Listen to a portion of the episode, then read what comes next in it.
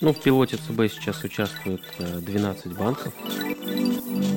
Чтобы к деньгам, которые находятся в неком цифровом пространстве, был такой же легкий доступ, как и к наличным. Но я так понимаю, что счета мне нужно иметь все равно во всех этих банках, и сравнивать условия мне придется самой, то есть время-то я потрачу. Честно говоря, я не вижу а, ничего плохого в том, чтобы быть э, прозрачным для государства. Нет, ничего плохого в этом нет. Это ваш выбор, использовать цифровой рубль или нет. Выиграют не все банки, выиграют те банки, которые предоставят э, наиболее качественные услуги на э, новом рынке. Всем привет! Это подкаст «Деньги любят техно». И сегодня мы обсуждаем загадочный и непонятный цифровой рубль. Ну, точнее, для специалистов все понятно, а вот для людей, которые сталкиваются с этой темой впервые, понятно далеко не все. Со мной сегодня здесь Леонид Кожинский, начальник управления омниканальные микросервисные решения ВТБ, и Надя Грошева, главный редактор ресурса финансовой грамотности «Мои финансы РФ». Привет, друзья! Всем привет! Добрый день! Я предлагаю э, начать с самого-самого начала, и мы спросим у Леонида, поскольку он из нас наиболее, видимо, в этой теме просвещенный. А, Леонид, давайте вы нам расскажете, что такое цифровой рубль и с чем его едят. Для клиентов э, цифровой рубль – это новая форма денег. А, наличные хранятся в кошельке клиента, безналичные хранятся на счету в банке, а цифровой рубль хранится на счету в Центробанке. И это очень важно с точки э, зрения практического использования. Вот как раз о практическом использовании, я думаю, мы сегодня еще поговорим, но чуть попозже. Надя, как тебе объяснение Леонида понятно? Ну, в целом, да. Наверное, с точки зрения пользователя разница как раз основная в том, где храня... хранятся эти деньги, да, ну и то, что к ним есть а, сквозной доступ, это же аналогия с реальными деньгами, да, если э, к реальным деньгам у нас есть а, всегда доступ, независимо от того, есть интернет или нет, то к безналичным деньгам доступ у нас достаточно ограничен, они лежат в определенном банке, мы можем либо рассчитаться картой, либо снять деньги из банкомата, он должен быть связан с этим банком, и идея цифрового рубля как раз заключалась в том, чтобы к деньгам, которые находятся в неком цифровом пространстве, был такой же легкий доступ, как и к наличным. Ну и тут важно, где они лежат, и в данном случае,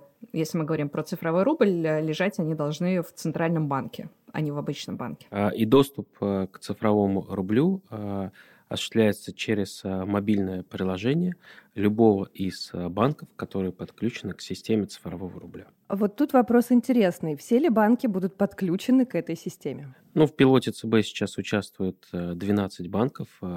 Я думаю, что в 2024 году когда э, цифровой рубль станет доступен для обычных э, клиентов, э, количество банков э, э, увеличится, потому что это э, создаст для банков конкурентное преимущество. А в чем это конкурентное преимущество заключается? Давайте пример. 15 ну, число вы получили зарплату э, на цифровой рубль. Ваш цифровой рубль подключен к трем банкам. В одном банке вы видите вклад 6%, в другом банке вы видите вклад 7%, а в банке ВТБ вы видите вклад под 9,5%. Вопрос, какой банк выберет клиент для того, чтобы открыть вклад со своего цифрового рубля – в своем мобильном приложении. Я могу ответить в тот, тот, э, у которого больше процент, наверное. Все верно. Соответственно, банк, э, который э, предлагает более высокие ставки, может снизить стоимость привлечения клиентов по вкладам, снизить маркетинговые бюджеты. Поэтому как бы подключение к системе цифрового рубля создает э, для банков э, возможность э, продвижения своих продуктов на новом рынке. И это в то, в то же время это и дает дополнительные возможности для обычных клиентов. Вы получаете более высокую ставку по вкладу, не совершая для этого дополнительных усилий, таких как перемещение денег путем перевода где за вас берут комиссию, или перемещение наличных, которые требуют существенных расходов по времени. Удобно для клиентов, удобно для банков. Ну, это вопрос к ЦБ. Э, я бы ориентировался на существующую практику с СБП. Э, ЦБ как бы установил единую ставку там 6 рублей, ну, повторюсь, это вопрос к ЦБ. Ну, наверное, тут важно понять, а действительно ли человек почувствует разницу между цифровым рублем и безналичным рублем, то есть и как, э, как это будет проявляться. А потому что пока складывается ощущение, что это будет примерно плюс-минус э, то же самое, как когда он пользуется безналичными расчетами. Это очень похоже, а, но есть ключевая разница. Кошелек цифрового рубля один и тот же а, при подключении к самым разным банкам. И это как раз а, э, для клиента а, дает разницу. Ему не нужно перечислять деньги из банка в банк. Он может пользоваться тем банком, который удобнее для осуществления конкретной услуги. Скажем, в одном из банков более выгодные вклады, в другом из банков более выгодные платежи за коммуналку. Цифровой рубль делает э, возможным использование для клиентов э, нескольких банков с меньшими усилиями. Это очень важно в наше как бы, время, когда а, времени на лишние действия нет. Э, это примерно так же, как мобильные приложения. Теоретически все, что делается в мобильных приложениях, клиент может сделать и в отделении банка. Но на практике мы очень любим мобильные приложения. Они нам экономят время. То же самое цифровой рубль. Это новый способ сэкономить время э, при э, транзакциях э, между банками и получить более выгодные условия. Но я так понимаю, что счета мне нужно иметь все равно во всех этих банках, и сравнивать условия мне придется самой, то есть время-то я потрачу. Или это будет как-то реализовано удобнее? Вы знаете, существует на рынке поставщики, которые сравнивают условия между разными банками. Поэтому, наверное, это будет поэтапное движение. Сначала у нас появляется общий кошелек, который а, позволяет подключ, э, подключать его к самым разным банкам. Э, у нас появляются возможности перечисления денег между этим кошельком, появляется возможность платежей в пользу юрлиц, ну, вспоминаем те же самые коммуналку сотовой. Ну, возможно, через некоторое время появится и а, приложения, которые будут э, сравнивать Э, условия разных банков. Возможно, появится и э, более активный маркетинг со стороны банков, например, рассылка пуш-уведомлений, как только у вас на счету появились деньги. Это новый рынок, он всегда дает новые возможности. Да, но с другой стороны пропадет и а, банковская тайна, получается. То есть а, абсолютно каждый рубль э, будет а, потеряет анонимность, да, и можно будет проследить, по какому пути он идет, да. Никакой анонимности и никакой банковской тайны тогда не будет.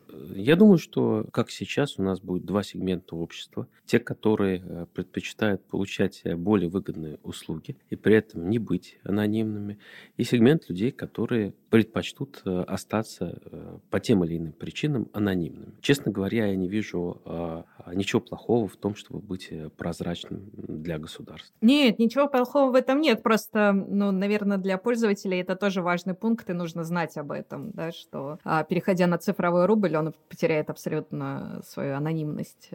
Ее, в принципе, не будет существовать. Да, конечно, все как бы ваши транзакции будут э, э известны э, государству. Ну что ж, никто не навязывает использование только цифрового рубля. В э, концепции ЦБ э, указано, что он будет использоваться наравне и с другими формами рубля, и наличные, и безналичные. И это ваш выбор, использовать цифровой рубль или нет. Пользоваться удобным механизмом или нет. Правильно ли я вообще понимаю, что это некие две альтернативы. Цифровой рубль и крипто. То есть получается, что цифровой рубль такой прямой, открытый для государства, и все видят его пути, и криптовалюты, которые люди используют для каких-то своих целей и не хотят, чтобы пути отслеживались. Или все не так? Да, это просто совершенно два разных инструмента. Ликвидность цифрового рубля, ценность цифрового рубля гарантируется государством, и она э, равна обычному рублю. А криптовалюта — это Э, децентрализованный инструмент, ценность которого никто э, не гарантирует. Хочется к предыстории этого всего вернуться. А, ведь цифровой рубль — это не изобретение Центробанка России, потому что свои цифровые валюты разрабатывают и другие страны. Насколько я знаю, их сейчас уже больше десятка. И есть те, кто уже на последних этапах, есть те, кто только планируют. Но все-таки, когда мы говорим про цифровой рубль, мы на кого ориентируемся, на чей опыт, э, за кем, может быть, следуем в этом примере? Ну, я бы сказал, что мы, наверное, близки к китайскому опыту, а, но я не вижу большой разницы между, между цифровыми валютами разных стран. И там, и там это централизованный инструмент, который работает э, наравне э, с другими э, инструментами, такими как наличные и безналичные валюты. И там, и там это, по сути, конвертирование технологий в новые удобные сервисы для общества. Я бы не сказал, что мы там на кого-то сильно ориентируемся. Но мне кажется, тут еще есть интересный момент вот в этой построении системы цифрового рубля, а, который для пользователя, наверное, будет не очень заметен. Ну, вообще, в принципе, наверное, пользователю действительно там сильной разницы не будет, да, а для финансовых посредников он будет достаточно заметным. Это то, где, собственно, хранятся деньги. А ведь сейчас, а, когда человек открывает свой счет или ему открывают зарплатную карту, да, деньги, естественно, лежат в банке. Соответственно, в банке, ну, достаточно большие остатки денег, которые люди держат просто, ну, от зарплаты до зарплаты, они не открывают на них депозиты, и, соответственно, эти средства банки тоже могут использовать да, там, а, для получения определенной прибыли. Мы видим это по балансам банков, э, как э, цифровизация, да, вообще переход на безналичную валюту очень положительно в том числе сказались на, э, ну, вообще на банковской системе. Да, банки от этого, безусловно, выиграли и заработали на этом. А тут получается, что все деньги перенесутся в центральный банк, и уже оттуда, да, ну, вот остатки на счетах, они точно так же будут лежать в центральном банке. Либо человек будет выбирать какие-то выгодные условия, да, как Леонид сказал, да, у тех банков, а, которые а, дают. Но вот а,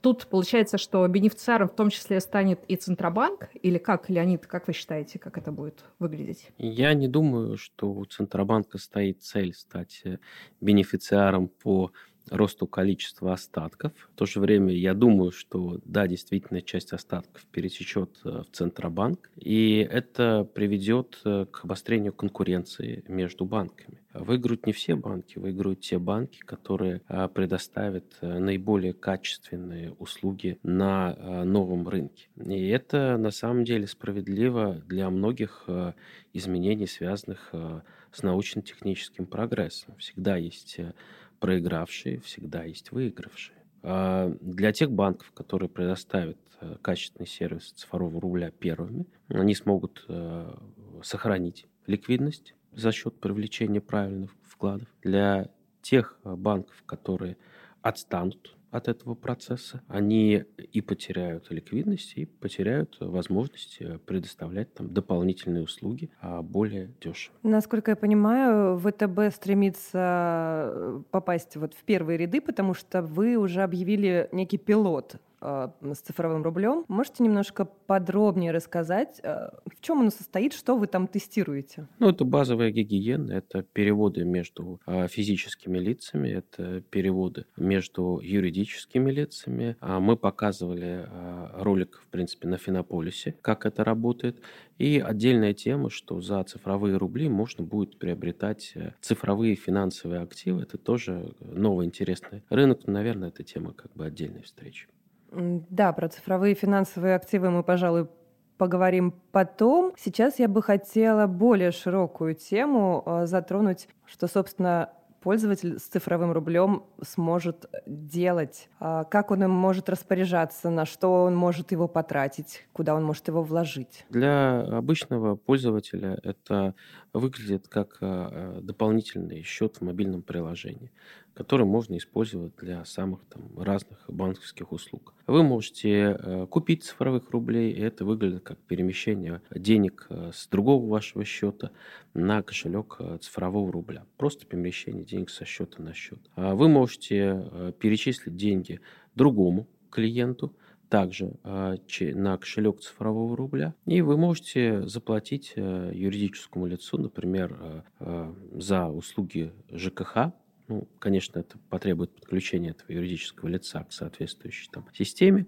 а, заплатить деньги. Это вот базовая гигиена. А дальше ключевое удобство для вас, то, что вы видите этот счет в разных банках. Пока не очень понимаю, что меня должно мотивировать переводить обычные рубли в цифровые рубли и заниматься всем этим. Ну, то есть что я получаю от этого? От этого вы получаете э, удобство использования в разных банках. Так же, как, э, смотрите, казалось бы, что вы получаете от перевода по номеру телефона в другой банк. Ведь то же самое можно сделать и по номеру счета. Но, тем не менее, эта услуга э, популярна. Почему? Потому что она экономит время. И то же самое с цифровым рублем. Он сэкономит немножко драгоценного времени каждого человека.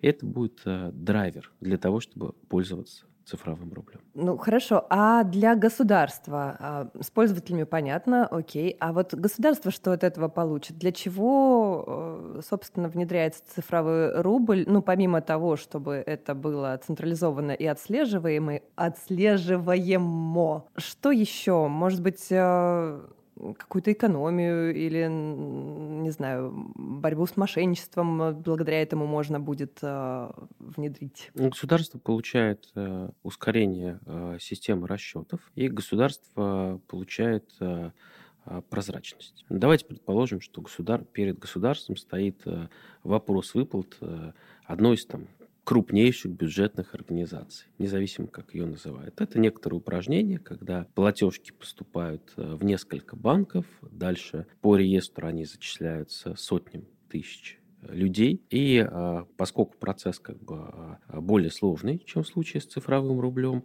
естественно, что в, процесс, в процессе возникают какие-то ошибки, какие-то накладки. Для того, чтобы а, проследить правильность процесса, требуются дополнительные усилия по запросу информации из банков. Это все делается, но все это занимает время. В случае, если государство будет начислять э, бюджетникам деньги через цифровой рубль, все станов... система расчетов становится намного более прозрачной, намного более понятной. И, собственно говоря, сами бюджетные организации а, могут а, интегрироваться с э, системой Центробанка для а, осуществления там, более там, плотного контроля. То есть простота расчетов – это тоже как бы значительный бонус для государства. Леонид, но ну мы проговорили немножко темы, как, что делать с цифровым рублем обычным пользователям, людям, а что делать, может быть, компаниям, юридическим лицам. А если говорить о финансовых организациях, то для них цифровой рубль открывает какие-то новые возможности? Для финансовых э, организаций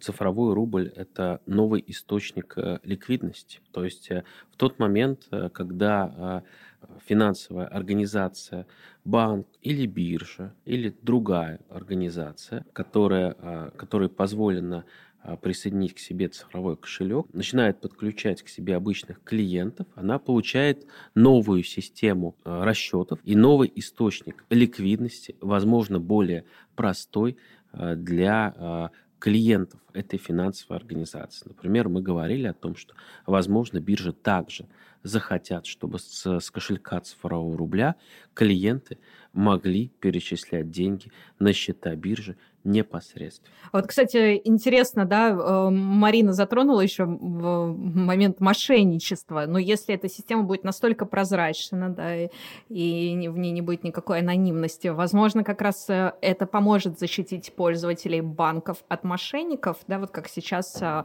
буквально на днях очередной раз звонили через WhatsApp уже с аватаркой там одного банка, причем позвонили якобы из того банка, как раз, в котором у меня нет счета, а, и такие мы понимаем, что такие звонки получают миллионы россиян, да, миллиарды утекают с их счетов, непонятно в каком направлении. А вот если это цифровой рубль, я перевела, да, и у меня цифровой рубль, а его смогут мошенники куда-то увести? Или а, это все-таки будет защищенная какая-то система, ну, она, по крайней мере, прозрачная, да, можно будет его отследить, например? Да, э, все переводы через цифровой рубль будут э, легко отслеживаемы, но ЦБ гарантирует э, простоту конвертации из цифрового рубля в безналичные и дальше как бы через банковскую систему в наличные рубли. То есть расследование по цифровому рублю прекращается в тот момент, когда мошенники через какого-то дроппера выводят деньги с карточки и конвертируют их в наличные. Ну, то есть шанса быстро отреагировать пользователю и понять, что он совершил что-то не то, позвонить в службу поддержки банка и получить свои деньги назад, все равно не возрастает у нас такая вероятность. А частично цифровой рубль может снизить объем мошенничества в тех случаях, когда клиент получает нотификацию, что с его э, кошелька цифрового рубля э, списываются деньги, и он может обратиться в банк, э, который там списывает деньги, может быть, в некоторых случаях деньги можно будет вернуть но их можно будет вернуть в тех э, случаях, когда э, клиент обратился достаточно быстро, и деньги еще не были сконвертированы в систему безналичных расчетов, тем более не были сняты э, через э, карточку в банкомате э, и сконвертированы в наличные.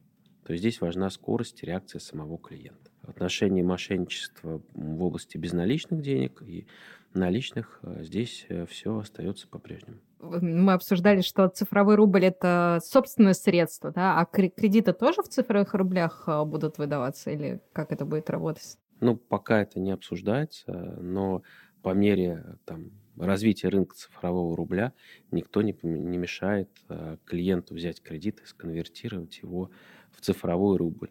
Это а, на самом деле очень интересная область для банков по выдаче целевых кредитов. Вообще интересно, вот у каждой технологии, у каждого новшества какого-то технологического есть определенный цикл внедрения. И понятное дело, что пользователям сначала нужно объяснить, с чем они имеют дело, показать, что это безопасно удобно и даже где-то выгодно, ну, то есть каким-то образом мотивировать их э, это использовать. А сначала э, ранние адоптеры попробуют эту технологию, э, потом подключатся более широкие массы, но все-таки вот мне хочется понять этот цикл, насколько рассчитан у нас а, когда цифровой рубль станет чем-то таким повседневным, нормальным, ну вот как у нас сейчас а, вот банковские приложения, допустим, у каждого в телефоне? Такой очень сложный вопрос. Э, э, в 2024 году мы начинаем э, использование цифрового рубля для обычных людей. Я думаю, что потребуется несколько лет, чтобы эта технология стала широко используема. К сожалению, как бы не являясь как бы представителем каста пророков, я не могу сказать более как бы точный срок. Но у нас, кстати, будет выпуск про шаманов, вот они бы могли сказать. Ну, это ладно, это про другое. Абсолютно точно. Вот этот цифровой рубль. Какие функции там э, есть, может быть, более интересные, чем у безналичного рубля? Ну, пока он еще в самом э, зачаточном состоянии. Примерно те же самые функции я бы выделил смарт-контракты, но они сейчас, по сути, представляют собой аналог регулярных э, платежей. То есть э, мы можем сказать, что платеж нужно осуществить в такое-то время. Эта технология э, довольно интересным образом применяется на других финансовых рынках, и она будет развиваться. Например, она может быть развита в технологии безопасной сделки, то, что в обычном мире называется аккредитив и так далее. А безопасная сделка это когда ты платишь, э, и деньги поступают только когда получаешь услугу. Ну, например, э, все пользовались сервисами аренды жилья, да? Да, да, да, совершенно верно. А насколько проще это будет с помощью смарт-контракта? И э, ну вот получается, что это же больше даже для компаний, да, такие сервисы подходят, или это и для граждан тоже? Это может быть э, и для граждан. Например, некоторые сервисы используют безопасную сделку для а, продажи товаров а, между а, физлицами. Соответственно, преимущество как бы продавца, то, что ему гарантируется поступление денег в том смысле, что они резервируются со счета покупателя. Ну, а преимущество покупателя то, что он не отдает денег, пока не увидит товар. Но это уже есть в банковской системе при, э, под видом а, аккредитива. Аналог как бы это еще счет escrow, а, но, э, наверное, а, эти услуги не используются широко физическими лицами.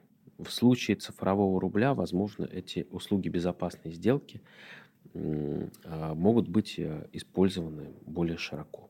Я думаю, что об этом рано еще говорить. Э. Но пока из того, что я услышала, я делаю вывод, что кардинально моя жизнь, вот лично моя, не изменится от появления цифрового рубля. Может быть, я ошибаюсь, но это будет просто еще один некий инструмент финансовый, который я смогу либо применять, либо не применять, но по своему выбору, правильно? Или все-таки э, мы придем к тому, что все должны будут пользоваться цифровым рублем, и он заменит э, не знаю, там, другие виды расчетов. Я думаю о цифровом рубле как э, о дополнительном удобстве для обычных людей. Насколько будет э, интересным это удобство, ну, время покажет. Например, э, в советское время, в конце 80-х, э, был такой философ, товарищ Зиновьев, и он критиковал западных футурологов, которые предсказывают, что через там,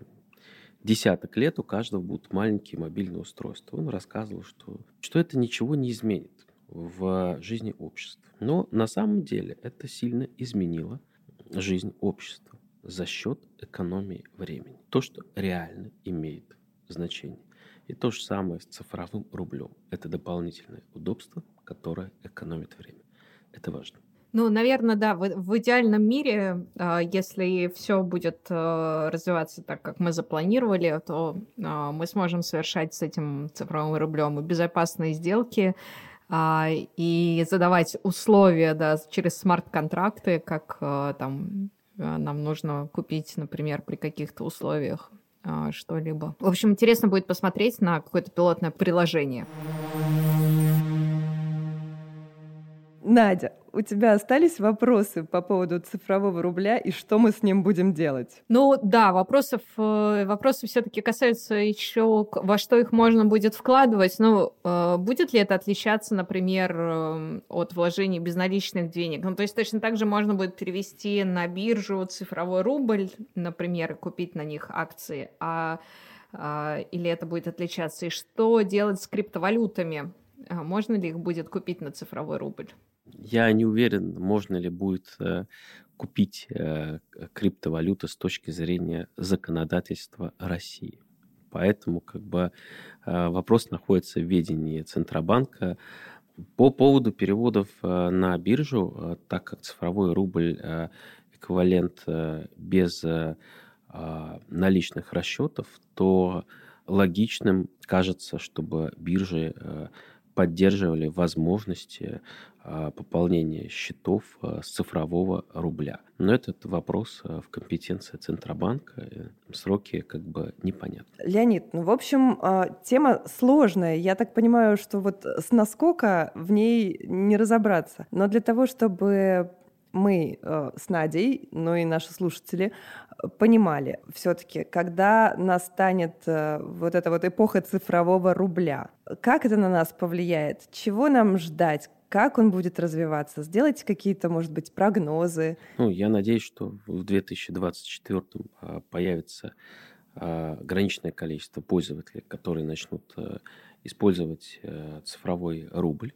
А постепенно в течение нескольких лет он начнет э, завоевывать э, популярность. Э, и надеюсь, что через несколько лет это станет таким же заметным инструментом, как использование переводов по телефону или использование карточек. Но я думаю, что поскольку речь идет о фундаментальном изменении финансовой системы, не стоит торопиться с внедрением а, а, сырого продукта лучше а, правильно протестировать техническую готовность и обеспечить юридическую готовность.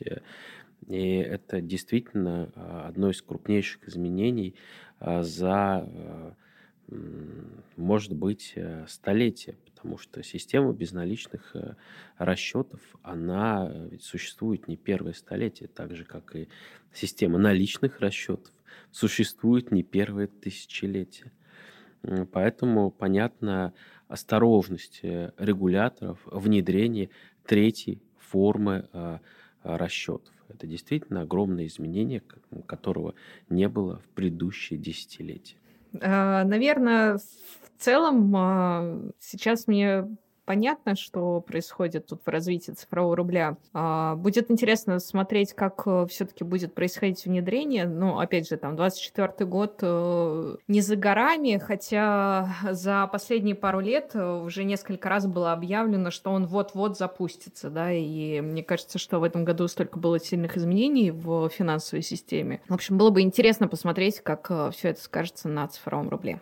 Да, я думаю, что мы поставили перед Леонидом сложную задачу, потому что делать прогнозы в 2022 году вообще в принципе очень сложно. Но большое вам спасибо, Леонид, что ответили на наши самые животрепещущие вопросы. Надя, тебе большое спасибо, что ты э, помогала мне пытать сегодня Леонида. И э, обращаясь к нашим слушателям, мы планируем еще немало столь же актуальных и полезных разговоров, поэтому подписывайтесь на нас, нам очень нужна ваша поддержка. Это был подкаст «Деньги любят техно». Спасибо огромное. Спасибо всем. Спасибо, Марина. Спасибо всем. Всем счастливо.